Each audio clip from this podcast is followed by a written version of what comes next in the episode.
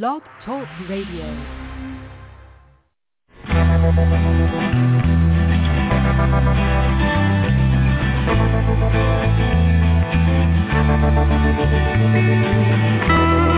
Stroll through the pictures,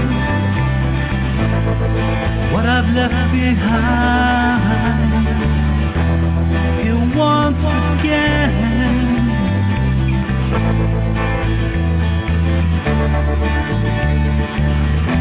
I'm locked up in memories. They all intertwine. The memories in, in my mind.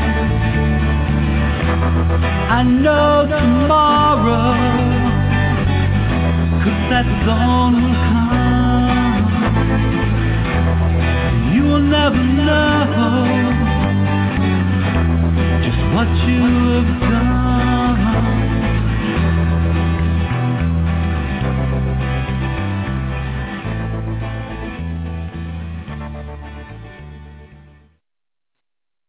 evening, good evening, good evening, everyone. This is your host for tonight, Dr. Nancy Brown Willis, and it is such an honor to be here with you guys tonight. Such an honor. If you'd like to be part of this show tonight, please feel free to call us at 646-595-2118. Again, that number is 646-595-2118. Thank you for joining us tonight on NAASCA Stop Child Abuse Now radio show. NAASCA stands for the National Association of Adult Survivors of Child Abuse. Again, I'm your host, Dr. Nancy, and I will be with you all for the rest of the night. How exciting is that? We're in SCAN number 3387. And to be quite honest, we don't have a topic tonight. Well, I have a topic. Anyone who joins is welcome to open up any other topic that they would like to talk about because tonight is really an open panel show. Uh, and if you'd like to call in and join us, please call the 646-595-2118 number, and we would love to hear from you. Okay? So uh, again, let me just start by reading our NAASCA mission statement. Okay? And that is that we have a single purpose at NAASCA to address issues related to childhood abuse and trauma, including sexual assault, violence or physical abuse, emotional traumas, and neglect. And we do so with only two goals. One, educating the public, especially as related to helping society get over its taboo of discussing childhood sexual abuse, presenting facts showing child abuse to be a pandemic, worldwide problem that affects everyone. And two, offering hope and healing through numerous paths, providing many services to adult survivors of child abuse, and information for anyone interested in the many issues involving prevention, intervention, and recovery. And, you know, that's one of the things about NAASCA that I really love. I love the fact that we as professionals, we as survivor professionals, come together and really create a safe space, number one, that we can really share in. And two, we're able to focus on healing, you know. I think it's important to talk about traumas. It's important to address the topic of traumas. But I think one of the heavier equipments in recovery is the healing portion. So tonight's show, tonight's show will be my last show on a consecutive basis. I've been doing Thursday, uh, what is it, Wednesdays, uh, every Wednesday. Now I'll be doing every other Wednesday. And if I need to fill in, I will. But uh, most importantly, right now I'm I'm doing a lot of this, and uh, it's just a lot going on. So I will be on in between, but definitely every other Wednesday. So one of the topics I wanted to talk about tonight was forgiveness. You know, and when we think about the word forgiveness, I really like to to know, and I'm going to come back to this for our guests, anyone who joins us tonight. But what is forgiveness? You know, when I think about forgiveness, I think about freedom. I think about peace. I think about releasing and letting go. That's what I think about when I start thinking about forgiveness. So now, forgiveness is really letting go of grudges and bitterness. Okay? When someone you care about hurts you, you can either hold on to the anger or resentment and thoughts of revenge or embrace forgiveness and move forward. Why? Because I believe that forgiveness is a choice. Okay? You know, many of us have been hurt. I don't really know anyone who sit there and tell me that they've never been hurt by someone, even if you're in kindergarten, right? If you're in um, kindergarten, somebody takes your crayon, or if you're in high school and someone is uh, starting a rumor about you, or uh, you know, being a mean girl or a mean guy, you know, um, if somebody's trying to sabotage a project at work, or it's just not a nice supervisor. And many of us have experienced that where we're like, you know, this person hates me and they're showing that they hate me. And you know what? Let me just remove myself away from this person. So, you know, those things create wounds. They create wounds that can just really leave long-lasting effects of anger and bitterness. Okay, and maybe even revenge. I've heard people talk about uh, how they're hurt and um, it can cause revenge. Now, I'm going to open up everybody's mic.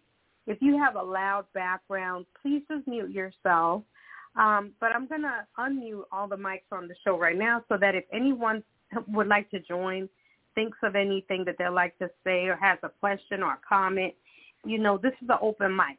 I'm going to be running my mouth because I have to.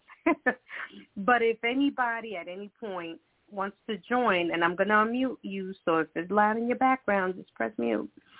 Um, you know, so that you are welcome to join because I would prefer to have a two, three, four way conversation than just be talking for the rest of the show. That's no fun. Um, but again, you know, if you've experienced a traumatic experience, okay, uh, whether you were physically or emotionally abused by someone close to you, it's really, really hard, you know, not to to deal with uh, forgiveness. Okay, if you've been constantly criticized growing up, a lot of our survivors of abuse share that that they went through a lot of um, criticism and, and rejection. Okay, uh, definitely could leave long-lasting wounds. You know, uh, but it's definitely important to practice forgiveness because if you don't practice forgiveness, um, you know, it, it can have an effect on your on your health, and we'll talk a little bit about that a little later on. Um, but by embracing forgiveness, uh, you know, you could really embrace peace, hope, gratitude, joy.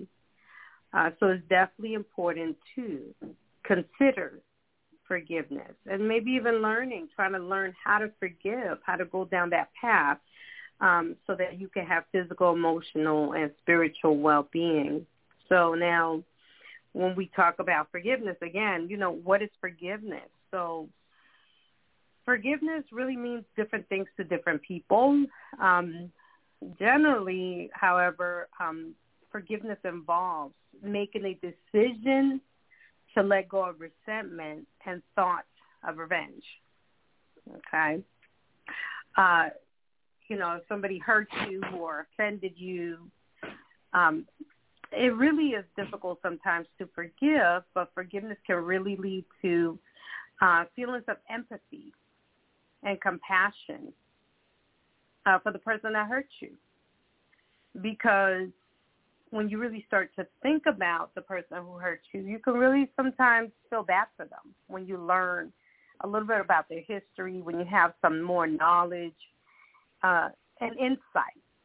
You can definitely some uh, type of empathy and, uh, and compassion for your offender.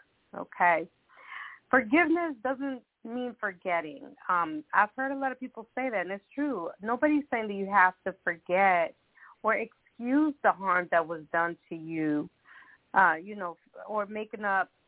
Uh, you don't even have to make up with that person that caused you harm right away. That's not what it is. There's different types of forgiveness. You know, uh, we'll go a little deeper into it during the show. But then there's there's the worldly forgiveness, and then there's the forgiveness for people of, of faith. I'll just say that to not get too into uh, denominations, but I'll say people of faith uh, who have uh, who are grounded in God. Um, they're at a, they do stand at a higher standard when it comes to forgiveness.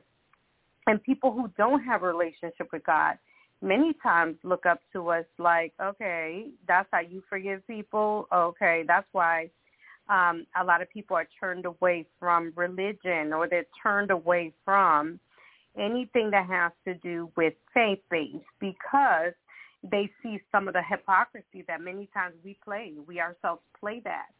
Um, well, we're not treating people in the way that we talk about the way that love is expressed, and really, really that godly love. Um, many of us struggle in that area. We're not perfect. We're not God. Uh, so it is a struggle, but we're supposed to be every day after years of preaching and teaching, we're supposed to be setting a, a better example. So it comes down to forgiveness is a choice. You know, there are layers to it.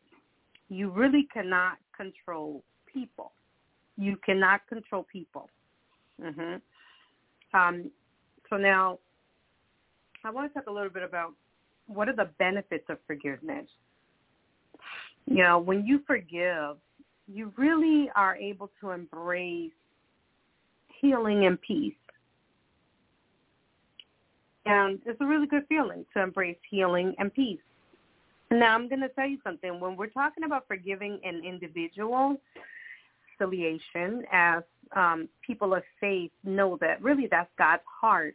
Thank you, Lord, for that reminder. Thank you, God. You know, God's heart really is about reconciliation. But if the person is still not in a place of um, they themselves are healed or delivered from those actions that hurt you, then you have to pray for them that they be delivered and healed from those actions that hurt you. Now, when they are healed and delivered from those actions that hurt you, and they come back in repentance and show that they're walking in change, that's when you are to practice the godly love and really, really, really practice reconciliation. Okay? I'm just a messenger. I could be wrong, but that's the way that I that's what I read and this is for people of faith based. This is not for everyone. Um, again, you know, I'm going to pull up something here.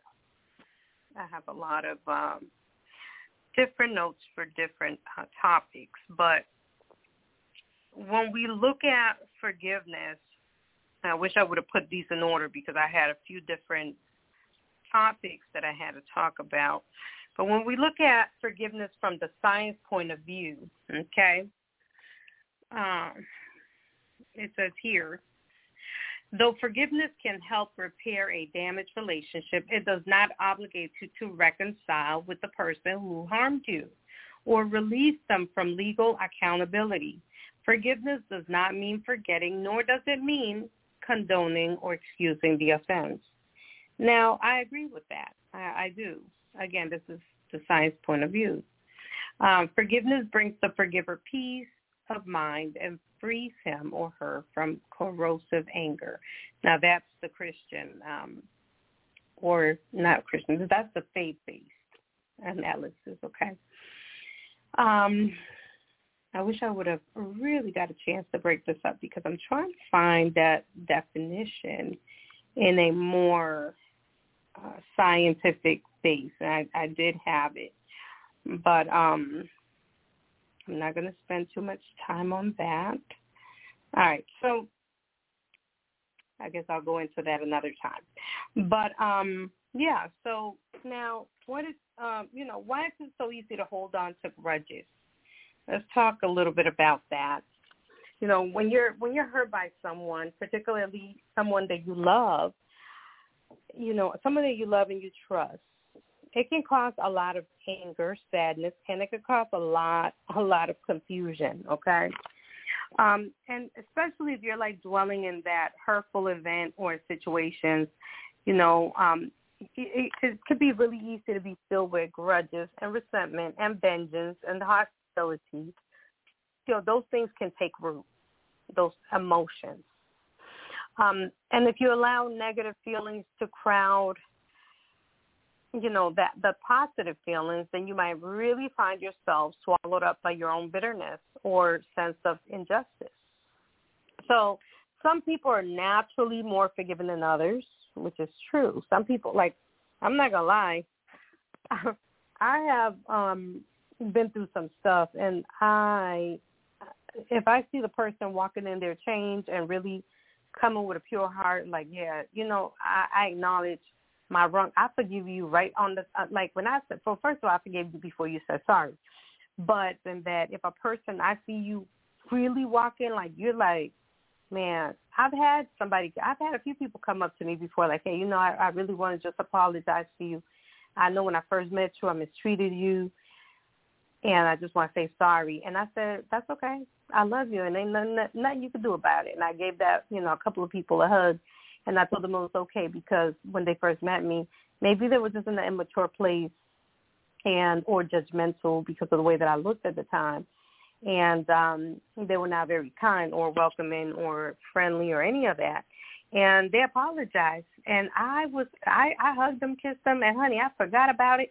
Like the the hurt first of all i forgot about i i tried to let go way before but when they came to me it was like this refreshing feeling of thank you thank you for acknowledging um that you hurt me but i'm going to tell you something sometimes you'll never get that from people.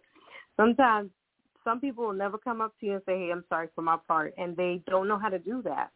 Some people really struggle. They were never taught how to seek forgiveness. They were never taught how to say I'm sorry. They were spoiled, you know, and and so they never even had to seek forgiveness from their own parents. And I can say that because I have one of my children who I raised like that. Uh, and so those things backfire on you. It really does. Uh, because then they don't know as adults how to say I'm sorry. And so they and then they do feel guilty, but then they go into a sad place or or a distant place or whatever place because they don't just know how to be humble and say, Hey, you know what, I mistreated you. I'm sorry. What would God want me to do? How would God want me to deal with that offense? If you know that you did something wrong, you you apologize and say, I'm sorry. Me, once I know that I'm I did something wrong to someone, I like I wash my hands, and then I feel good because I'm walking like in a free newness in a new space. Um, so, you know, I'm just going to read a little bit here. I have a little note that says, you know, what are the benefits of forgiving someone? Again, like I said earlier, walking in freedom. For me, walking in freedom not hardening my heart, um, not allowing the way that some people have treated me to completely cut people off, um, and not allowing the actions of certain people to cause me not to love people and not to want to help people, uh, not not want to to see other people grow. You know, not allowing that uh, those feelings to pester and rot in my heart. And for those people of faith, uh, you know, being able to pray and seek God and know that he's not going to turn away from you because when you turn away from people and you harden your heart, God doesn't hear your prayer. I mean, you could put it in the altar all you want to, cry and blah, blah, blah, blah, blah, and pray and cry and but you, I walk by and you rolling your eyes at me or you looking at me stink. All that praying that you did, it went in the dark hole because God's like, wait a minute. Come on now. I forgave you when you were being fresh. Why are you not forgiving other people? And again, this is for my babe, my faith-based crew. Now, I'm not going to say that I have not struggled with that in the past, which I have. I sure have. But it's not healthy to do that. That's what we're talking about it. Again, uh, what are the benefits of forgiving people? Letting go of grudges and bitterness can make can make way can make way for improved health and peace of mind. Forgiveness can lead to, I'm going to give you a few pointers here, healthier relationships, improved mental health, anxiety, less stress, less hostility, lower blood pressure, fewer symptoms of depression, a stronger immune system, improved heart health, improved self-esteem, better sleep, and improve improve your overall health. And those are really known facts.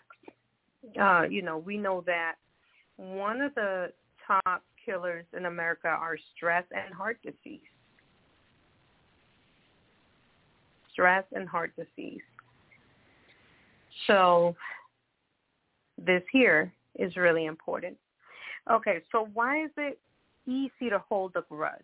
Why is it so easy? Not just easy, but why is it so easy to hold a grudge? You know, when you're being hurt by someone, particularly someone you love and trust, again, it could cause anger, sadness, confusion, especially if you're dwelling in the events of the situation, the grudges filled, you know, with resentment, vengeance, hostility, all of that. Uh, and so it is really important um, to really work on forgiveness. Okay, it's really important. What are the effects of holding a grudge? Let's talk a little bit about that. If you're unforgiven, you might bring anger and bitterness into every relationship and new experience. What is that? That's from trauma, right? If we carry on unforgiveness, it can bring anger and bitterness into every relationship, even the new ones. Like, I didn't do that to you. Why are you mad at me? You know? So it's like you're bringing bitterness, you're bringing hurt, and you're bringing resentment, and you're bringing unforgiveness. Maybe even something you heard that somebody did a long time ago, and you're like, girl, like, boy, do, sit down. Focus on yourself. Focus on your own relationship with God. You got a lot of things on your list that God need to forgive you for. Focus on yourself. Because when you point one finger to a person, there are three pointing back at you. So if you see somebody trying to change their life and you're a person of faith, I'm not talking to the unbelievers because, and I'm going to tell you something, there's nothing wrong with being an unbeliever of faith, but you're not really held at the standard that people of faith are held on because their life is a representation of God. Their love is a representation of, of God. They're walking, talking, their feet and their hands are belong to God. They belong to God. They are the feet and the hands of God. So we're held at a higher standard. So when we mess up, we have to go seek the face of God. I don't when I mess when I mess up, mess up, I mess up every day on something else. Go see God, mind your business. Don't be there on social media clapping on people and pointing the finger and talking about them because you you can't even talk. You can't even just to stop. Okay. Uh, what are the effects of holding a grudge? Become so wrapped up in the wrong that you can't enjoy the present. You can become so wrapped up in the past that you cannot even enjoy the present of what God is bringing into your life or what is coming into your life if you're not a person of faith. But the good things that are coming into your life, that's okay. You know, the good things that are coming into your life.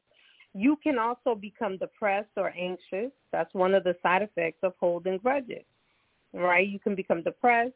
You can become anxious, feel that your life lacks meaning or purpose, Mind your business. Stop holding grudges. Get your life in order. Because guess what will happen? You will focus on everything that you don't need to focus on instead of focus on your purpose. Focus on being a better you and focus on having a purpose. You're some people get stuck on holding the grudge because they have no purpose. So they just have the energy to be stuck and stuck in the wrong place. Mhm. You know, um, you might feel that your life lacks meaning or purpose or that you're at odds with your spiritual beliefs. Go find God. Go seek God. Let me tell you something that God loves for those believers, for the faith believers. God loves a challenge. He loves for you to say, God, if you're real, show me you. And I tell that to my clients. I have a lot of kids that I uh, counsel. I have today. I had a four-year-old, so he was so cute. He was so funny. I, it just it brightened my day. It made me so happy to see him. But anyways, I have clients from all ages, older, younger, married couples. I had a married couple today. I have different different people that I meet with, and so I'm going to just tell you this. Focus on finding your purpose and focus on seeking God. And some of my teenagers, I had a client last night. We prayed on the phone last night, and we did a simple prayer. She said, you know, I, I wish I, I prayed more. And I said, girl, I said, I don't pray like everybody else pray. I pray like how we talking. I, that's how I pray to God. And so I don't enjoy sharing that with people, but I enjoyed that intimate moment with her. And I said, well, let's pray together. And then I just did a prayer. I said, you know, Holy Spirit, thank you for loving me. Thank you for waking me up this morning. Thank you for allowing me to see another day, for giving me the right mind that I woke up today with the right mind. Thank you for allowing me to spend time with my children. Thank you, God, for forgiving me. Thank you for forgiving me and for healing me. Thank you for everything you're doing and everything you're getting ready to do, God. I thank you for what you're preparing me for, and I thank you for what you brought me through. You are amazing and you are wonderful. And I'm just blessed to be your child. Thank you for loving me unconditionally and making me special in every single way. Amen. And then I said to her, look, you could pray, even if you just pray a simple prayer. And then she got on and she just started praying the simple prayer. There was no pressure. There was no eyes looking at us with an attitude like, let me see what she could do. Let me. There was none of that. It was like a healing healthy, safe environment. And she started to just pray. And her prayer was a simple prayer saying thank you to God. And man, I said to her, you know what, from now on, I said, let's try to remember every time we get on, let's just say a prayer together. Even if it's just, thank you, God, for your love. Amen. Good night. Let's do it together so we can just acknowledge his presence and he's happy. He's very well pleased. You don't have to do it like everybody else. You don't have to sound like everybody else. You are wonderfully and special in God's eyes. You're wonderfully made and special in God's eyes. And so anyways, that's what I worked with my client on yesterday and I was just so proud of her. Um and she's how old is she? She's sixteen or fifteen, one of them two. We had a great session. Okay. Uh, anyways, what are the effects of holding a grudge? Lose valuable and enriching, enriching, I'm sorry, connectedness with others. Those are things that can be affected. Okay. Now, do you think that forgiveness is a sign of weakness? And this is a question that a lot of people ask.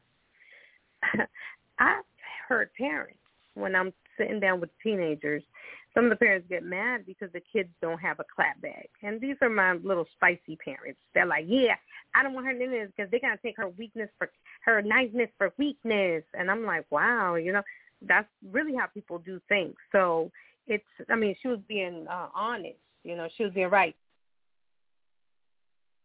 She was being honest, and she was right because the culture uh, does determine sometimes if you're really, really nice, you come in very mellow, you looked at as you're weak, which is crazy to me, but that's just the truth.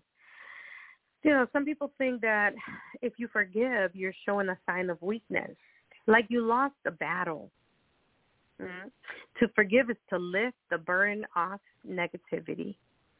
To forgive requires being on a higher level than others. That's one thing people don't understand. When you forgive, you're actually on a higher level than others because regular people can't forgive. It takes a, a level of high growth, wisdom, God, love, patience, forgiveness, healing, gratitude to look at other people and, and say, "Man, I forgive you for real, because you because you need it. I forgive you. I forgive you. I forgive you for real. I forgive you God's way." And there's a difference between I forgive you. I forgive you. I forgive you. I don't want. I. Yeah, I forgive you. Versus, I forgive you. I pray that God blesses you, and and I pray that God heals you, and I forgive you. For real, sis. I love you, and God bless you. That's God's way. Okay. Now here we have forgiveness is an act of strength, not weakness. When someone hurts us, it's easy to stay angry with them. It means we don't have to do the hard work of forgiving. When you feel fury rising, try saying this word, forgive you, and release both of us from emotional pain. I release the hurt and the pain. Try to say that. I forgive you and release us both from the emotional pain. I release the hurt and I release the pain. Let me share a quick quote. The weak can never forgive. Forgiveness is the attribute of the strong. That's by Gandhi. Again, that quote says, the weak can never forgive. Forgiveness is the attribute of the strong. And that is a quote by Gandhi. What is unforgiveness? How does it affect? Forgiveness keeps alive emotions of hurt. And it also keeps alive emotions of anger and blame, you know, which discolor your perception of life. Life, again, life is beautiful. Life is colorful. Life is to be lived, but it does discolor your perception of life. It makes it sad, gloomy, and um untrustworthy everywhere. You're like, ah, you can't trust nobody. I mean, when you watch the news, it's so scary. But that's that's how unforgiveness makes you feel. Very, very guarded and very, very scared on a consistent basis. Very, very concerning. Um, to forgive, avoid ruminating on thoughts of being wronged. Try not to play it over and over in your mind. It's hard sometimes, but that's that's really, really um, hurtful to you. Forgiveness means to let go of hatred instead of allowing it to eat at you. When you learn to forgive, you are no longer trapped. Finally feel free. And I think that's what a lot of us are going after, that feeling of being free. Okay? What is forgiveness? Now, I'm going to just give you four steps right here, even though I have a few more, but I'll give you four steps. What is forgiveness? Okay. Uncover your anger. Decide to forgive. Work on forgiveness. Release from the emotional prison. How do I reach a state of forgiveness? You know, how do we reach that state? Because we could talk about forgiveness, forgiveness, forgiveness, forgiveness, right? But how do we reach that state of forgiveness? Forgiveness is a commitment to a personalized process of change. To move from suffering to forgiveness, you might, and let's go into this. First, recognize the value of forgiveness and how it could improve your life. Identify what needs healing and who needs to be forgiven and for what. Okay. Consider joining a support group or seeing a counselor to work on forgiveness.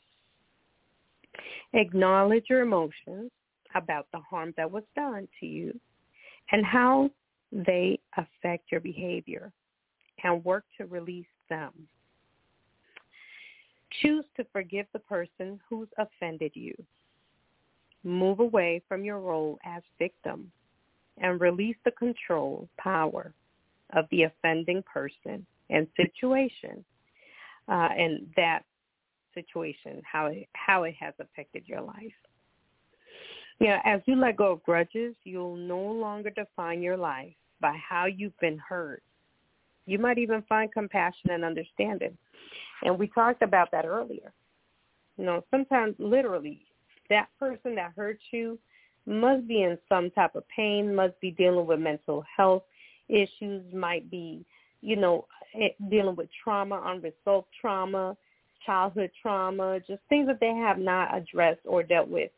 So again, when we talk about forgiveness, we okay, and and again, when we're talking about people of faith, it's a different conversation for my people of non-faith and science because forgiveness um it's not reconciliation is not uh, one of the founding principles of forgiveness in people that are not of faith.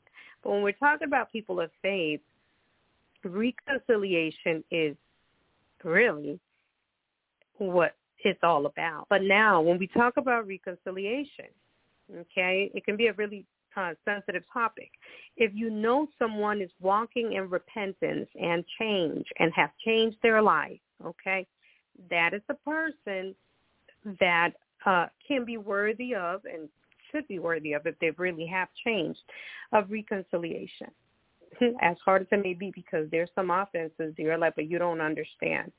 But hmm, you know, I'm not saying that you have to be buddy buddy and go out to tea every day, but I'm saying reconciliation in the sense that you can walk past that person, have a regular conversation, and really actually care about the well-being of the person, uh, and maybe even checking on them once in the blue moon, um, if you if you choose to as well. Uh, but now when we're talking about other other um, forms of forgiveness that don't hold you at a higher standard, um, those are the times that I hear people say, nope, you cut them off. That's not your ministry. You walk away. And I'm like, that's not God. Ew. Because guess what? When you did what you did, and you know what you did a few times with a few people, with a few people, a few things, God forgave you. And he threw it in the sea of forgiveness. And you reconcile with him, and you be laying in the bed talk about God, I love you, God, I need you, God, hold me, God, flow through me, and God use me but the person that hurt you can't can't they're not they don't deserve that. But hey anyways like i said we have different forms of uh forgiveness. We have the general public and then we have the vip and so when we're talking about faith based versus non faith based science based versus faith based i i believe that there's a difference but all right. Uh so forgiveness let me talk a little bit about some of the tools that can help you um, and let me just unmute these mics now. If your background's loud, please mute your own mic. And uh, and at any point, if you'd like to join, you're welcome to join in. If you have any comments or if you uh, just have a question or make a comment or make a statement or whatever it is, feel free to join. Mm-hmm. Okay. So I'm going to share some tools for forgiveness, okay? So we have here one, become more aware of your own shortcomings. Become more aware of your own shortcomings rather than those of other people. Or try to put yourself in someone else's shoes. Or basically, don't judge people when you know you're not even, nobody's perfect but God. I, just just stay quiet and just focus on yourself. That's what that means in a nice way to be put rather than focusing on other people, focus on yourself because you're not perfect and stop trying to look at what other people's shortcomings are. Okay? So forgiveness may also mean forgiving yourself and feeling really, you know, and feeling sadness and remorse. Guess what? Again, we're not perfect. We've done, oh, God knows what we've done. And after a while, some of the things that we've done, we can't blame it on other people we've sinned and we've fallen short of God's glory. And it's in the word, so it's not me making it up. But again, guess what? It's okay to work on forgiving your own self, okay, and get through any type of sadness or uh, remorse. Work through those feelings for yourself. number two, realize that when you forgive, you're not condoning another person's actions you're not condoning somebody's actions because you forgave them. You're not saying that what they did was right. You're just letting yourself be free by forgiving them and accepting that what happened and maybe even who they are. You know, you're accepting them for for who they are. That's it. You're just forgiving them. Be grateful for what for what that person might have taught you. Thing happens for a reason. We hear that word very often. Everything happens for a reason. Everything happens for a reason. Look, everything does happen for a reason. Be grateful for what that person might have taught you. Now you're in a position that if somebody else comes to you with a similar situation, you are equipped to handle that situation or to uh, support that person through their process. Let me share this with you guys. You know, there's a beautiful quote from Khalil Gibran. Gre- oh, I'm sorry, Gibran. Hmm. Khalil Gibran, who wrote the prophet. I have learned silence, tolerance from the intolerant, and kindness from the unkind. Yet strange, I am ungrateful to these teachers. So is the idea that the people you want to forgive are actually your teachers. Ludwig says, we can experience more peace when we can remember to be grateful in these often trying moments. Try simply saying, thank you for being my teacher and for reminding me how best to be. Okay? Look at the bigger picture and look at what you learned from the situation. Look at how God is going to use you for those people of faith or look how the world's going to come back around for people of not of faith. And look how you're still going to walk and teach and preach or be a speaker and just help people with your story. Look at the bigger picture.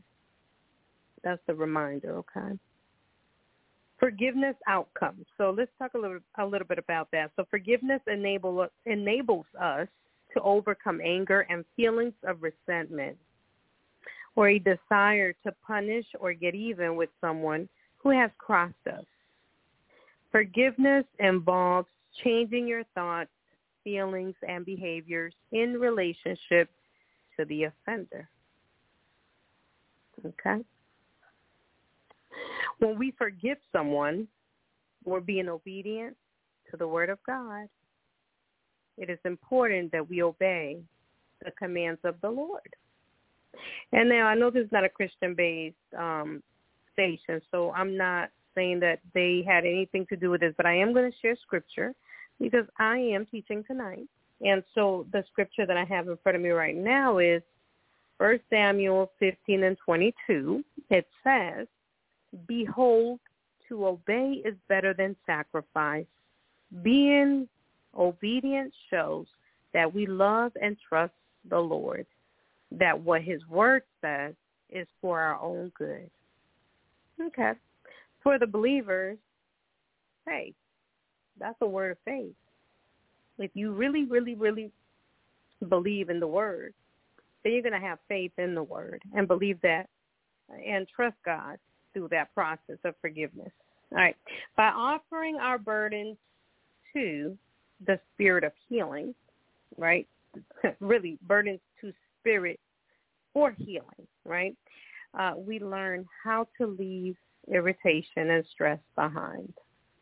Because we we uh, and I'm going to talk a little bit about believers believe that the burdens are to be given to God so that God can carry them for us. So once we finally get the burden off of us, which is heavy and it's hard to give over because it's really heavy. It's like, oh, I got to pick it up, lift it, uh, bring it over, and then drop it. That's how we think. But God will come and take it from us if we really just say, God, come get it. God, please take it from me so I could just release this person from my spirit. But a lot of times we don't know how to do that because we're carrying this heavy burden.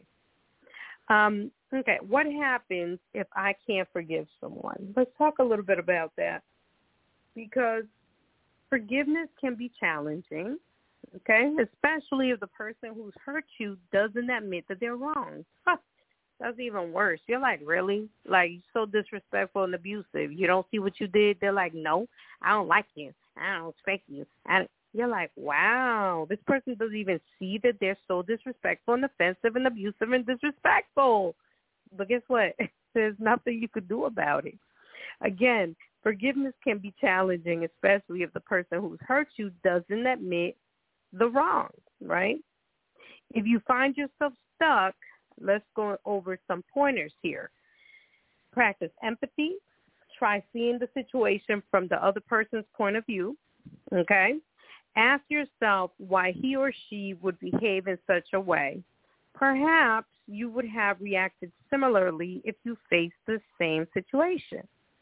Now, you can also reflect on times you've hurt others and on those who've forgiven you, because we all have been and or done something. Nobody's perfect unless you God. And if you're to tell me you God, then I'm to shut my mouth. Write in a journal, pray, or use guided meditation. Or talk with a person you found to be wise and compassionate, such as a spiritual leader who you may trust, a mental health provider, or an impartial loved one or a friend. Okay? Uh, another pointer here is be aware that forgiveness is a process, and even small hurts may need to be revisited and forgiven over and over and over again. Okay. Now we have, um, okay, I'm going to open up the mic if anybody wants to make a comment before I keep on going. Uh, if anything spoke to your spirit, please feel free to share. If you have a question on how to forgive or a comment, or if you want to share a time that you forgave someone, or if you want to share if you're dealing with unforgiveness and want to talk about it, let's talk about it. I'm going to open up the mic. Full on the line, but I'm not hearing anybody speaking. And when we have these shows, it's easier if we have a two-way conversation because if not, I have to do all the talking. And even though I'm serving tonight, it is wonderful if I can have some support. But when we have these shows, we don't force people to talk because some people just come on to listen. They're just trying to get what they need to get out of the show or they're showing up to show support. And so whatever the case is, I see a few people on the line, nobody's speaking and you're not you don't have to speak. Guess what? Tonight maybe you just needed to listen and that is okay. Um, so just wanted you all to know that if you have a question or anything between, I welcome for you to join. Okay. All right. So now we have, does forgiveness guarantee reconciliation? Hmm. All right. If the hurtful event involves someone whose relationship you otherwise value, forgiveness can lead to reconciliation. So we see that a lot in marriages, and we see that a lot a lot in families. Um, a person betrays you at the highest level. Maybe they were with someone else, or maybe they uh, stole some money from you, or maybe they they uh, spread a rumor in the family, or whatever. So depending on the level of who the person is, sometimes that's when we gauge, like, okay, well, this is my spouse. So even though they disrespected me, abused me, and you know, kept doing this and this and that, I'm to forgive them. I've been there, so I know why I'm saying that. And or and then also, um, you may also do that with family members, parents. You keep giving them uh, the pass uh, after they disrespect or offend you or abuse you and stuff like that. So this does happen. Um, this is this is not always the case. Um, you know, however, a lot of times people don't go into reconciliation, but reconciliation might be impossible if the offender has died or if the offender is unwilling. Uh huh. Hey, I um I couldn't talk at at that exact moment. I just wanted to add something on mm-hmm. what you recently said, if that's okay. Yes.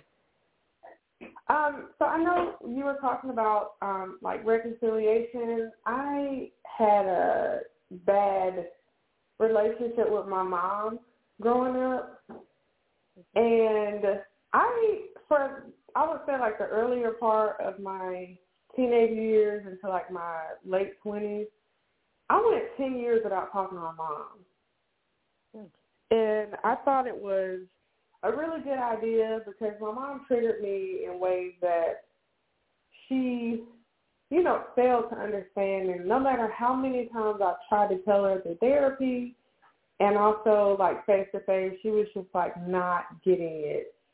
Um, and I would say I kind of broke the silence between my mom and I. I want to say like uh, in December of last year, and our relationship has gotten a lot better. She has not admitted to her wrongdoing, but I can see that she's trying to make some changes um, in our relationship, and it's just kind of kind of hard when I wanted to punish her for how she treated me, but mm-hmm. at the end of the day, it, I kind of if people do wrong to me, I just never speak to them again. and I just find that I find peace in that, and it kind of messed our family up a lot because my family is very close. So we kind of reconciled back in December and just kind of, you know, I told her that I forgave her and, you know, that I want her to feel like we have a relationship and I just said, you know, like we just have an ongoing like therapy together. So I just wanted to mention that in the reconciliation part. Mhm. Well, thank you for sharing that. As you were sharing that as a parent, my heart was broken. Um I felt tears coming to my eyes just the thought of that. Um and I'm going through something similar with my daughter uh, who's about to be 27 years old. Um, I think you know that like I I really appreciate that you were vulnerable to share that you used that to punish her um because it, it does punish the parent. Like you know if you I don't know you you don't have children right now right? Do you have children? No no kids. No okay. kids. Okay. So well I have two grandkids from my daughter. So you know what happens is you know we want to break the cycle because the enemy loves okay and i'm going to tell you something. The enemy is the author of confusion. God is not. God is the god of reconciliation. So whenever there's any type of conflict and and division in a family the devil i see him laughing laughing hysterically rocking back and forth with crackers falling out of his mouth. And he ugly too. So it's a real demonic attack on the family um, and God is a God of reconciliation. Now, I'm not saying that it's not okay for you to take a break. Sometimes you do have to take a break. And sometimes it might take a few months. Sometimes it might take a year. I'm sorry that it went to the point of 10 years because, like you said, it does affect the family because that's not what God wants. God doesn't want even a week. God doesn't even want a day of anger, right? But sometimes because some people have right. been like and i'm i'm gonna, i'm going to share something with you um my mom you know my mom her mouth is spicy uh, and i love my mom but when you get to learn about your parents backgrounds and you get to learn about your parents like some of the abuse that they encountered and really really really look at the child for a minute like just be a doctor for a minute be a psychologist for a minute put the little pen over your ear and really study what they went through, you start to feel bad for the person, and that's what we were talking about earlier. Like sometimes, you know, taking yourself and and really feeling bad like. And you you a mess. No wonder you like that. Oh, you went through what? You know, when you really, really, really like my mom's mom passed away when she was like, I know, I'm sorry, my mom's um mom uh abandoned her when she was around five. So there's certain things that I expected out of my mom, and I promise you that I sit if I sit down with your mom and I get to and I hear your mom's story, I'll be like, "Ooh, huh, Lord Jesus, oh, okay, all right, I get it now."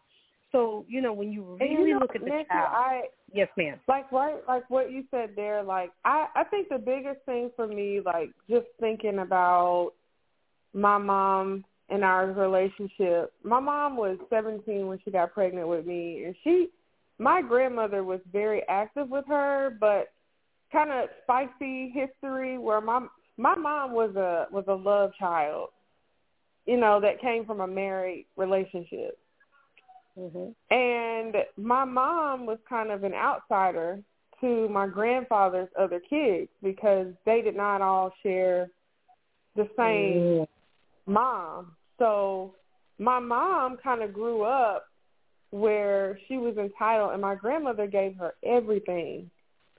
You know, mm. because she felt like she didn't do right by her and you know her father was married to someone else and like it was a lot of a mm-hmm. lot of turmoil for that and like that was my mom's upbringing where she was just incredibly spoiled and when she got pregnant with me at 17 um and had me at 18 she mm-hmm. really didn't want to be a parent because she was still a kid herself and i think that was one of the things when i said 10 years i meant like our relationship was not good for mm-hmm.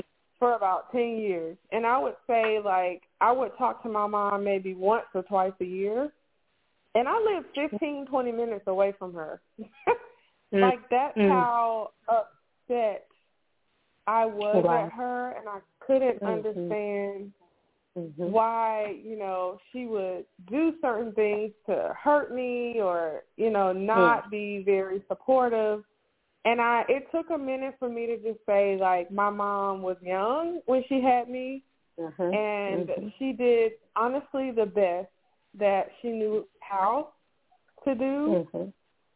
And I do forgive her for those things that she, you know, has have done to me. Do I forget them? No. Do I kind of open that book every once in a while and look at the book of, you know, trauma? And I'll say a lot of those traumas mm-hmm. carry over to me as an adult. And I kind of look at a relationship with my kids when I do have kids how I want to be a better parent. And you know, like, and just yeah. this might be trigger warning for anybody else on the call, but my mom would go into rages where she would just beat me because she was just so upset with how her life was going, you know, and how she had to stay home from partying stay home from college and her friends didn't have kids and she was not experiencing, you know, what a 17, 18, 19 year old wanted to experience at that time. Yeah. And I mm-hmm. became her source of rage. And yeah. at about five, I would say like five, um, I have very, I'm not going to say I have very few memories of my mom as a kid because I lived with my grandparents, with my grandmother, um, which is her mom. But a lot of the memories that I do remember have been bad, like just mm. the relationship. And I remember when I got married about four years ago, I really made a vow to myself that I didn't want my mom to meet my kids. I didn't want my mom mm. to be around my kids. I didn't want them to be exposed to the trauma that I went through because my mom is still trying to find herself. But it became mm-hmm. a point where I'm also saying I went through trauma my own self, mm.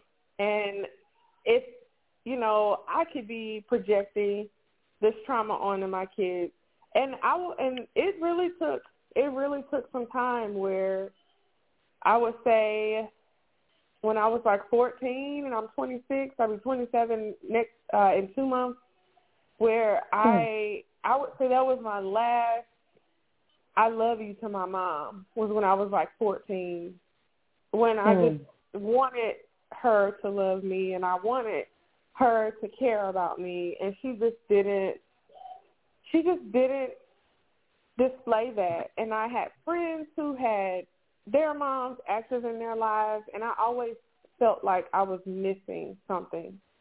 So I recently forgave my mom for just not knowing and not dealing with the traumas that she had. And I find that in me speaking in the black community that we don't talk about therapy. We don't talk mm. about there's something wrong with this person or trying to get help. We are always kind of throwing those things under the rug and not really talking mm-hmm. about some of those point, and I think my mom had a childhood that could have been bad. I just don't know.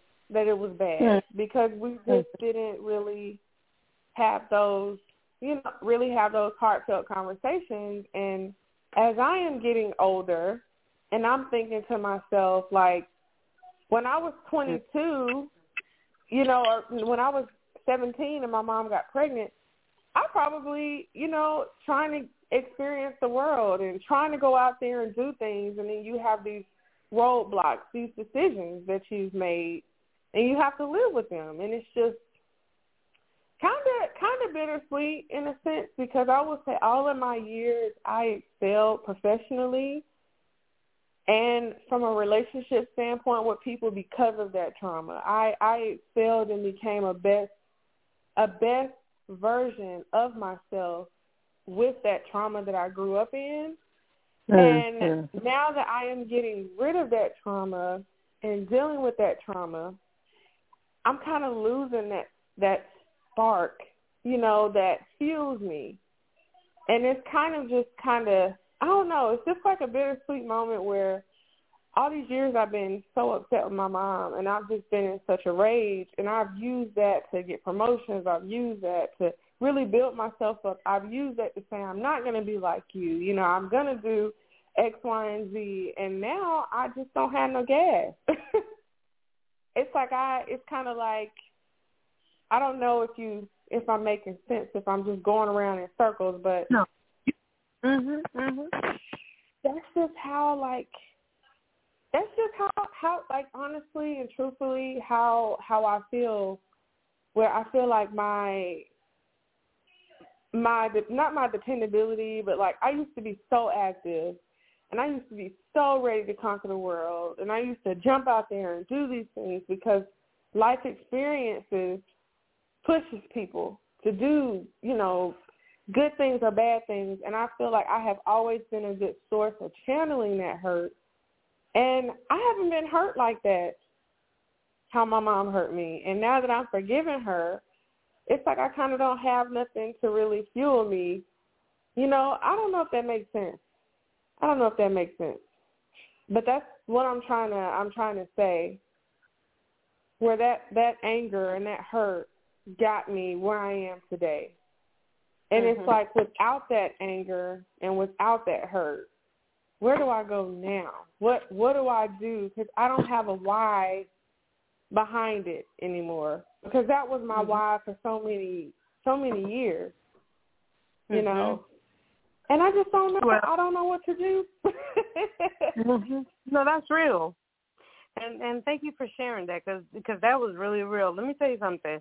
So the why now is I'm not gonna be like that. I'm not gonna do that, and I'm gonna and and it's still ongoing. It's still an ongoing situation. Like you you went through what you went through. You've forgiven her, but guess what? I'm still gonna show you that I'm gonna overcome this. I'm still gonna show you that you you should have you should have treated me better before. I'm still that child, you know, because you're still proving to yourself that you are worthy, that you are worthy, that you're beautiful, and and that you're special. You know, God, you you were not just born by accident. You were just like, mm-hmm. oh, you just gonna be born. It's just an accident, but it, it you were born because God had a special calling for your life, this special purpose for your life, and that's why you attract God as you attract God. God attracts you. Mm. You have a special relationship with God. And now, you know, uh, when it comes to your mom, and I wanted to say this earlier too, I want to offer you four free sessions. Oh, thank you. I want to offer you four oh, free sessions. You, Nancy. Okay. And if that includes I really mom, appreciate that. If that includes mom, I, I would love to meet with your mom. And I'm gonna tell you something. I had a client of mine's mom call me this week, and it was a lot of severe trauma, and they went through like cults and all kind of stuff through the years, kidnapping. Mm-hmm. I say it was severe, it was severe. Wow. But I'm gonna tell you something. My mom called me, and when we spoke, and I gave her some of what I'm going through, because I'm I'm the kind of coach and I'm the kind of counselor that when I talk, I talk, and I share too. because I want you to know I'm never gonna judge you. Because I'm not Mm. perfect. I'm still going through. Even though God uses me, I'm still in the in the battle. And guess what? And guess what? The mom opened up so beautifully. And the daughter told me, That's and everybody, beautiful. she has three daughters. All the daughters told me she's never going to change. She's never going to change. By the time I was done talking to my mother, she was all the way changed. And, And you know, Nancy, like I Before I got to her. Go ahead. Uh-huh. and you know, like my my mom, like the one of the main issues is that my mom doesn't believe in therapy ever, and it's like we mm-hmm. went to This is normal. seven. We we we had seven therapists, seven, trying to deal. It's normal. Because they, cause they, okay, let me tell you what's wrong with the therapist. And I'm going to tell you because I went to therapy since I was a little kid. The problem is some of these therapies, they don't got experience. They just book smart. I, I went to mm-hmm. this college. So I don't care what college you went to, baby girl. If you can't tell me that you know you're a parent, you got grown kids, you got, like I said, my oldest is going to be 27 in the next month, okay? If you can't tell me, I got grandkids. If you cannot tell me and I can't relate to you, you can't therapy me. Right. You can't counsel me. If you're gonna tell me, oh, this is how you get through sexual abuse when I was five, and then I say to you, did you go through it? And then you say no. I be like, girl, get out of my face. and that's so, So true because that's why. can't- They suck.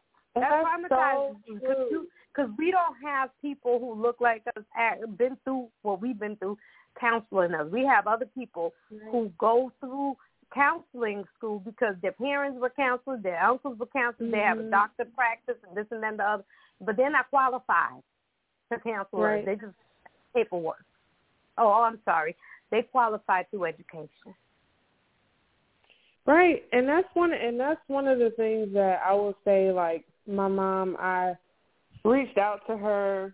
I want to say this was like maybe in November or October about you know going to therapy, and we'll talk about that. My sister um was diagnosed with schizophrenia, and it was a lot of Mhm. hard Mhm. things dealing with my mom, and my mom therapy for her is admitting that there was a problem or Mhm. that she needs to talk about certain things. And my mom is, is notorious for avoiding talking Mhm. about certain things. And it's just like I have had to atone for, you know, the things that I've done. And I just I've I've been thinking to myself, I have a very long commute from work home and I just said, you know, my mom may never offer me closure or she may never apologize and I have to be okay with that. I have to be okay and I have to be able to move forward, you know, and I in in the relationship and I just think that it starts from, you know, forgiving myself and saying that it's not my fault that my mom was like this or I wasn't a bad kid or you know those You things. weren't. You weren't. And And- it's not. right, It's and that's- not. It's, it's cultural. It has a lot of a lot to do with culture. When you talk about she has a hard time admitting this and admitting that. First of all, I would love, like I said, I would love to do a session with your mom and just tell her like, hey, it's Mhm. covered, right? Aw, and so I I'm on did a session with mom. yeah, well, I said I'm gonna give you four four sessions. You could do two you and then two her. Right? She Mhm. might need three. So hey, we might have to add a Might need one, more than that. Well, we, you know, we gonna talk. I, said, I think I might if I have to do five, I'll do the five for y'all, and I'll give you two, and I'll give her three. But I'm gonna tell you something.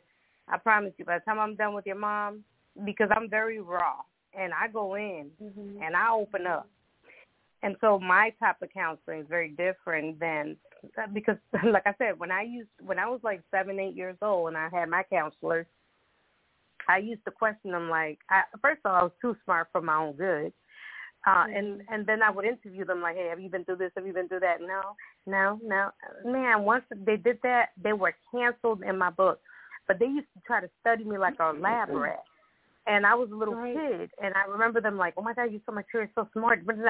And they were like, you know, in their thirties or whatever, but they were just, I just, they were just, they just had, they just had their parents who they had Right. a roadmap.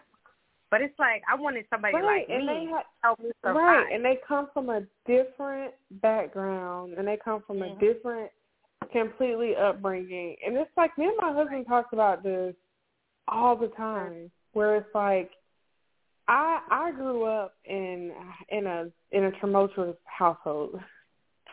Like even though my grandmother was that awesome grandparent and she made sure I had food and shelter, you know, the things that went around in our home was not always, you know, the best environment for me as a child. And I grew up seeing a lot of things that I have had to kind of block in the back of my mind. And I remember telling my husband this where like I have a door in my brain of stuff that I just don't even want to deal with. Because I just see it, don't want to deal with it, put it in the back. Close that door and I don't ever go in that door. And I think that was where, like I said, for those amount of years with my mom, where it's like I just, she would do something to hurt me. I would just add that, keep adding that to her file. Like, okay, she did this. This is why I'm not going to talk to her. You know, she do something else. Yep. Or if I come around and I try to talk to her about something and she goes off on me again, I'm like, okay. And then it's just like using evidence against somebody else. And it's a perfect situation of saying, it's like a courtroom with me and my mom.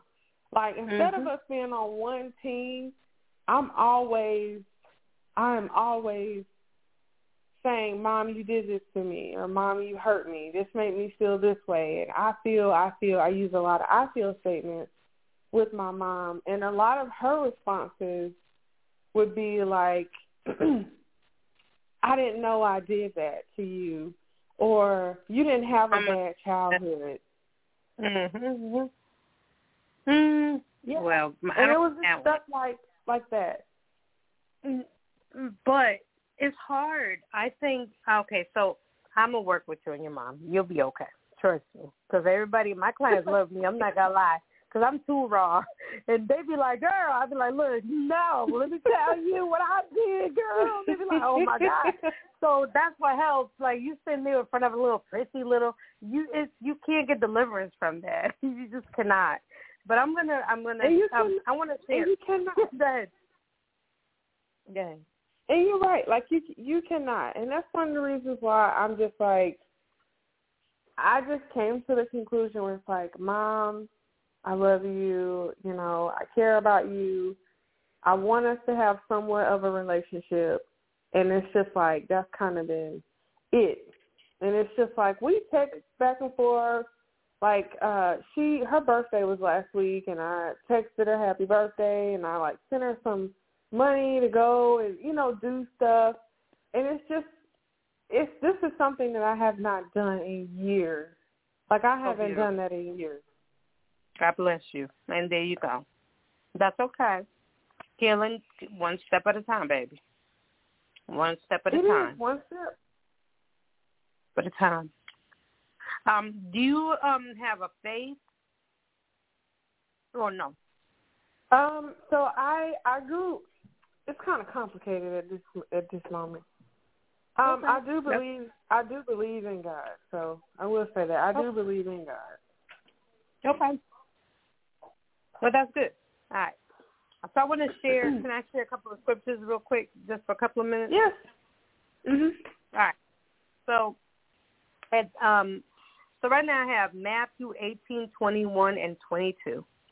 Um, so do you have a pen, or can you open up your notes on your phone? Yes. Tell me when you're ready. I'm ready. All right. So write down Matthew eighteen Mhm. twenty one through twenty two. Mhm. Okay, so you do 18, the two dots up and down, and then 21, and then the slash 22. And then it says here, then Peter came to Jesus, and then, I'm sorry, then Peter came to Jesus and asked, Lord, how many times shall I forgive my brother or sister who sins against me? Up to 77 times? Jesus answered, I tell you not seven times, but 77 times. Mhm. I remember one time I was dealing with a a said family member. I'm not gonna say who, and I remember saying I done ran out of cheeks to turn because I done turned this cheek to cheek up here and the bottom cheeks too, honey. I'm turned out, and I said I went off. I was like, look, I done ran out of cheeks to turn from the disrespect. And then I read that scripture, and I'm like, "Come on, God, don't do me like that, because that that's only four oh, no, and here." I got mad. I grew up. I grew up AME Zion, so like the church was pretty much my second home growing up, mm-hmm. and it's just like I. It's just you know when when you're when you're a kid and you're going through things and you're really trying to understand, and it's like I I read the Bible from front to back when I was okay. a kid because I I went through Hmm. a lot of things, and my grandmother was um on the choir, and she was. I'm sorry. I- What did? No, I said my grandmama too. She's the one that helped me um, connect with God. Yes. It wasn't through my mom; it was through my grandmother.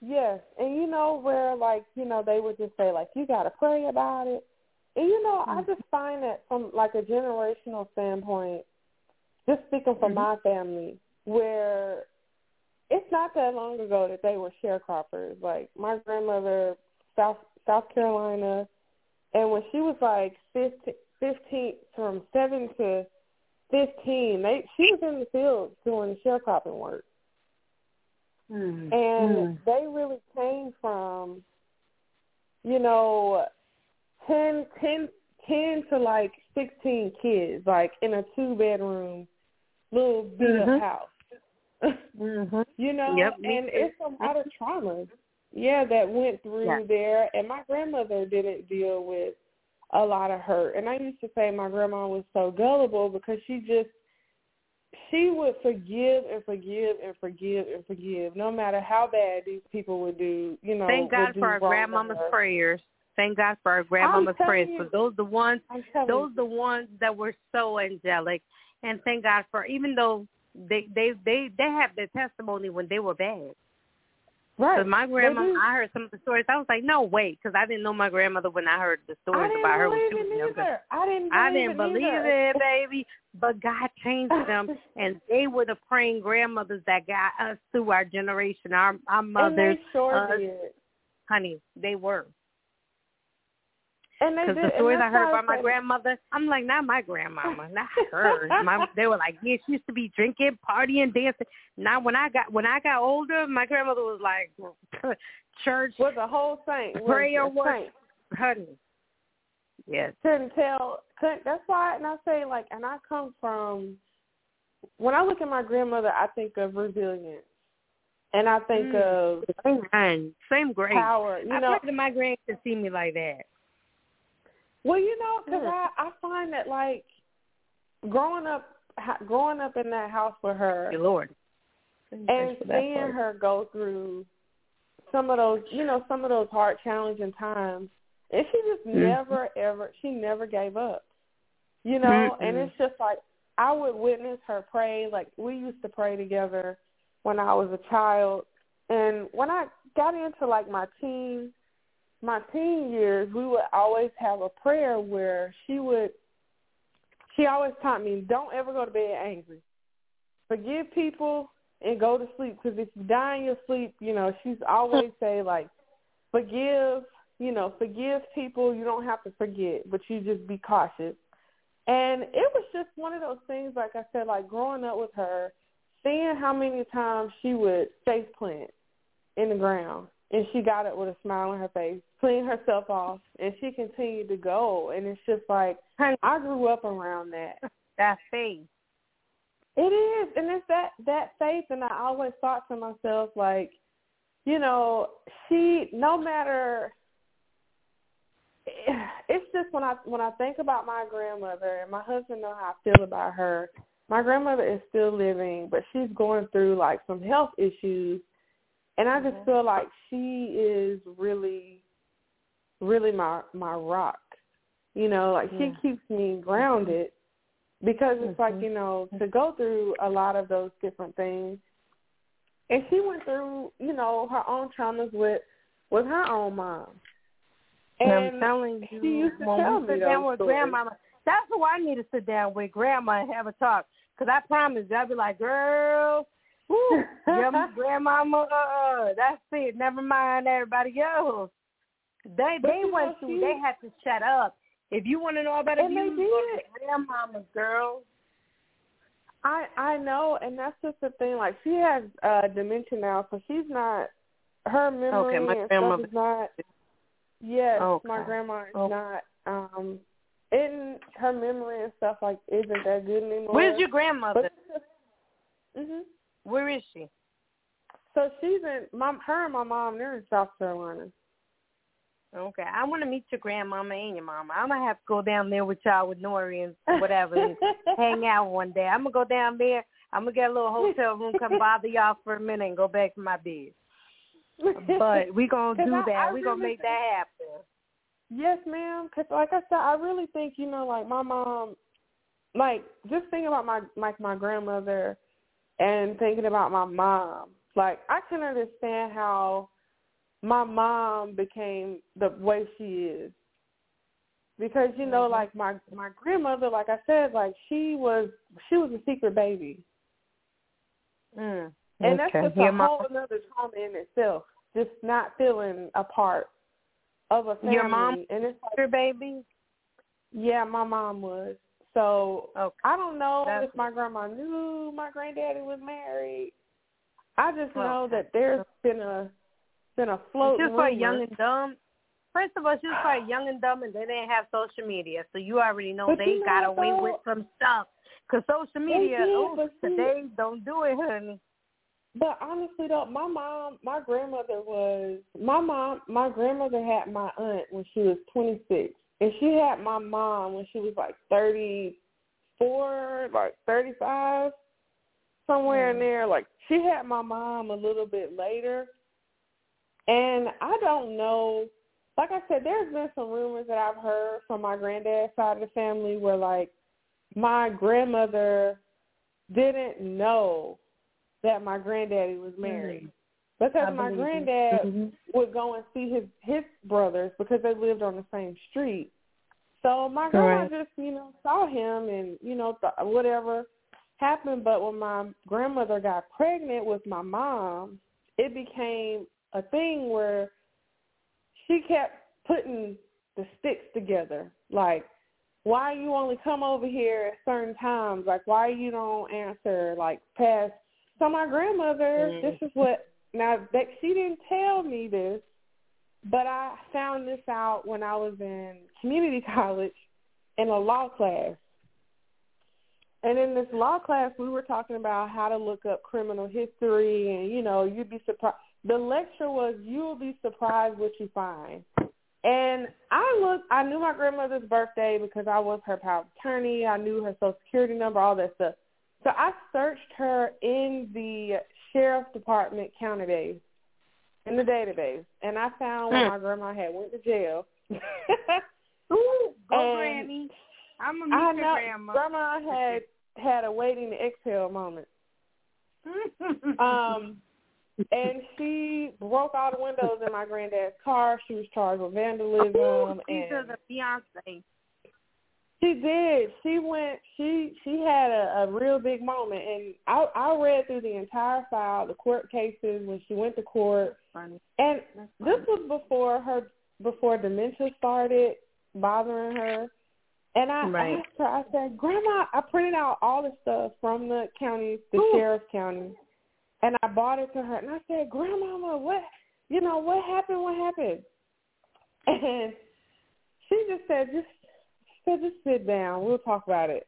And that's when she was telling me like some of these things and why she felt my mom is the way that she is because she knew she was going to be a single parent from that moment when she found out that he had a wife.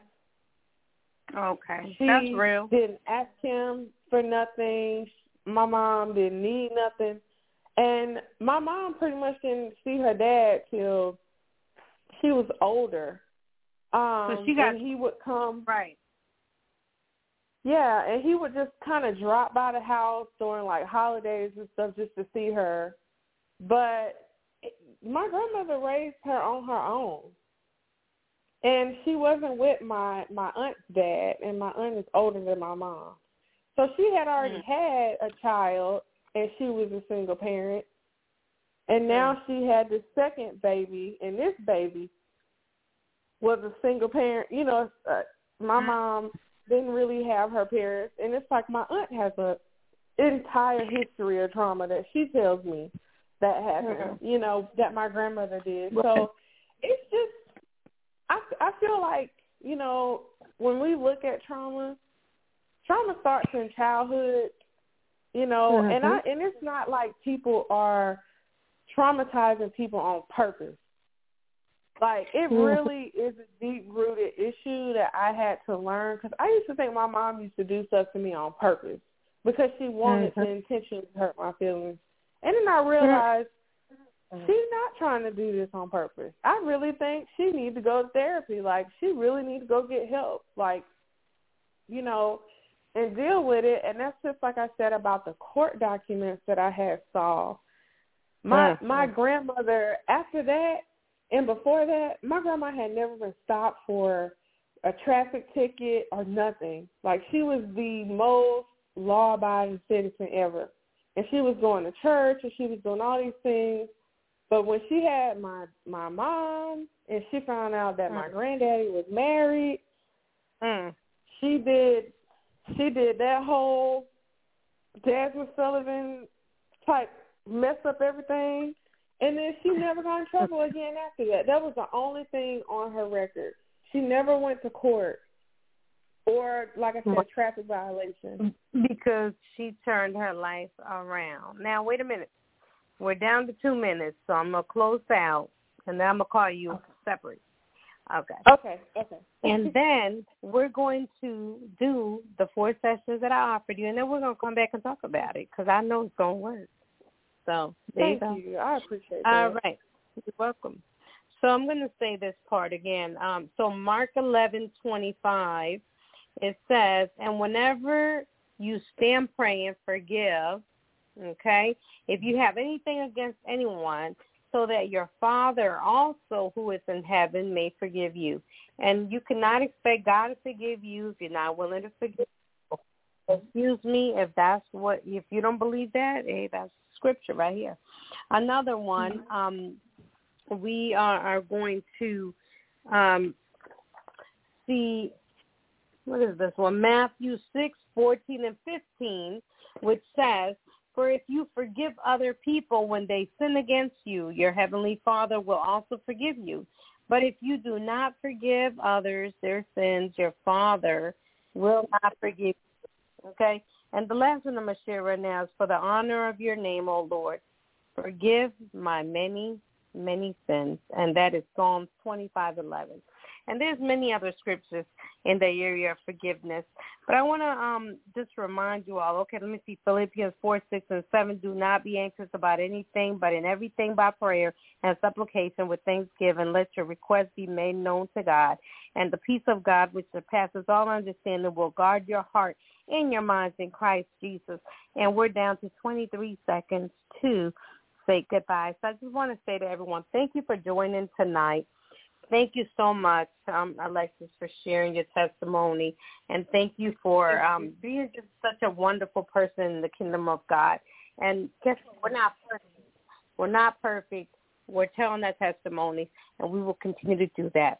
Thank you for sharing. Good night. Good night. I'll tomorrow, cause that's